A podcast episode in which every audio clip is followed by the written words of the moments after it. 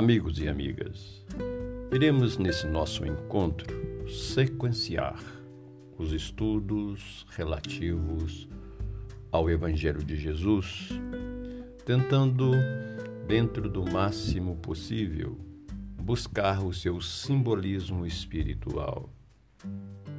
E hoje, nesse nosso episódio, iremos trabalhar o contido no versículo 4 do capítulo 3 do Evangelho de Mateus, quando ele traz para nós o seguinte: E este João tinha o seu vestido de pelos de camelo e um cinto de couro em torno de seus lombos, e alimentava-se de gafanhotos e de mel silvestre.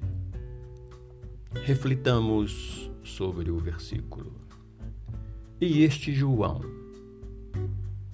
Referência específica e individualizada daquele que, em testemunho da verdade e das convicções que nutria, buscava adotar simplicidade do empenho da edificação por isso, vemos nele sobriedade no modo de vestir, comer e falar. Reavivendo ou revivendo experiências cultivadas quando, em reencarnação anterior com Elias, adotava o mesmo regime de restringimento das necessidades como depreendemos nos registros do Velho Testamento, quando traz para nós o seguinte: E ele lhes disse: Qual era o traje do homem que vos veio ao encontro e vos falou essas palavras? E eles lhes disseram: Era um homem vestido de pelos e com os lombos cingidos de um cinto de couro. Então disse ele: É Elias, o tisbita. Isso está contido no Antigo Testamento, no segundo capítulo do livro de Reis, nos versículos 7 e 8. E este João é ainda bem presente na individualidade que, adotando o esforço de mudança interior, prepara-se para recolher um dia, no próprio coração, o Cristo em toda sua grandeza.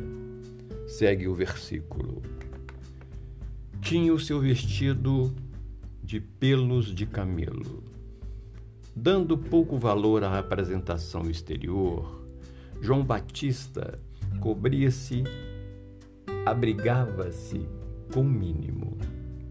Analisando-se, no entanto, esse fato, vamos identificar este mínimo como o suficiente a todos que, empenhados na empresa reeducativa, adotam o essencial na eleição dos padrões de segurança efetiva.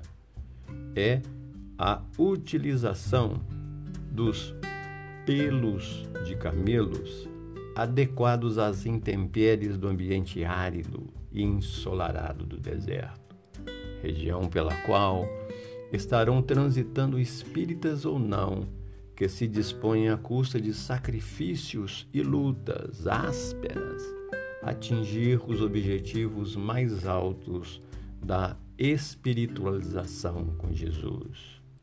Segue o versículo e um cinto de couro em torno de seus lombos.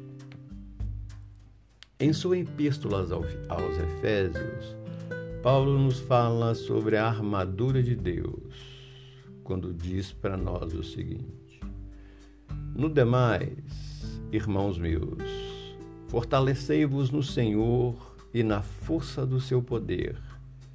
Revesti-vos de toda a armadura de Deus para que possais estar firme contra as astutas ciladas do diabo.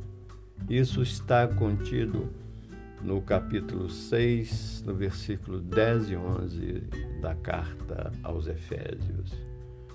Aprendemos que convém estarmos cingidos com a verdade, que nos dá equilíbrio.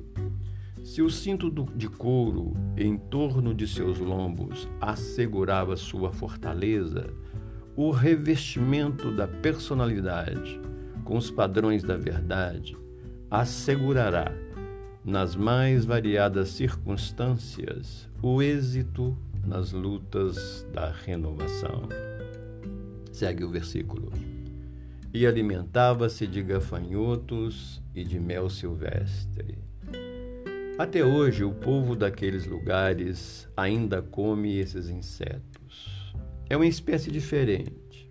A ação os secam ao sol. Este fato leva-nos a conceber que, apesar da existência de uma planta carnosa, de folha macia e medicinal, também denominada gafanhoto, não fica descartada a hipótese de que aquele inseto foi mesmo a alimentação utilizada junto com o mel silvestre pelo Batista. Quando cumpridores dos deveres e capazes de nos adequarmos ao, ao pensamento e à vontade do Criador, estaremos recebendo suficientemente suprimento de nossas necessidades. Se cada trabalhador no registro evangélico é digno de seu salário. Repitamos.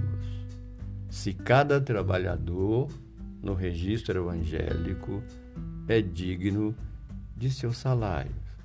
E quem traz para nós é Mateus, quando ele nos diz isso no capítulo 10, versículo 10 não são só as circunstâncias que trazem os recursos de alimentação.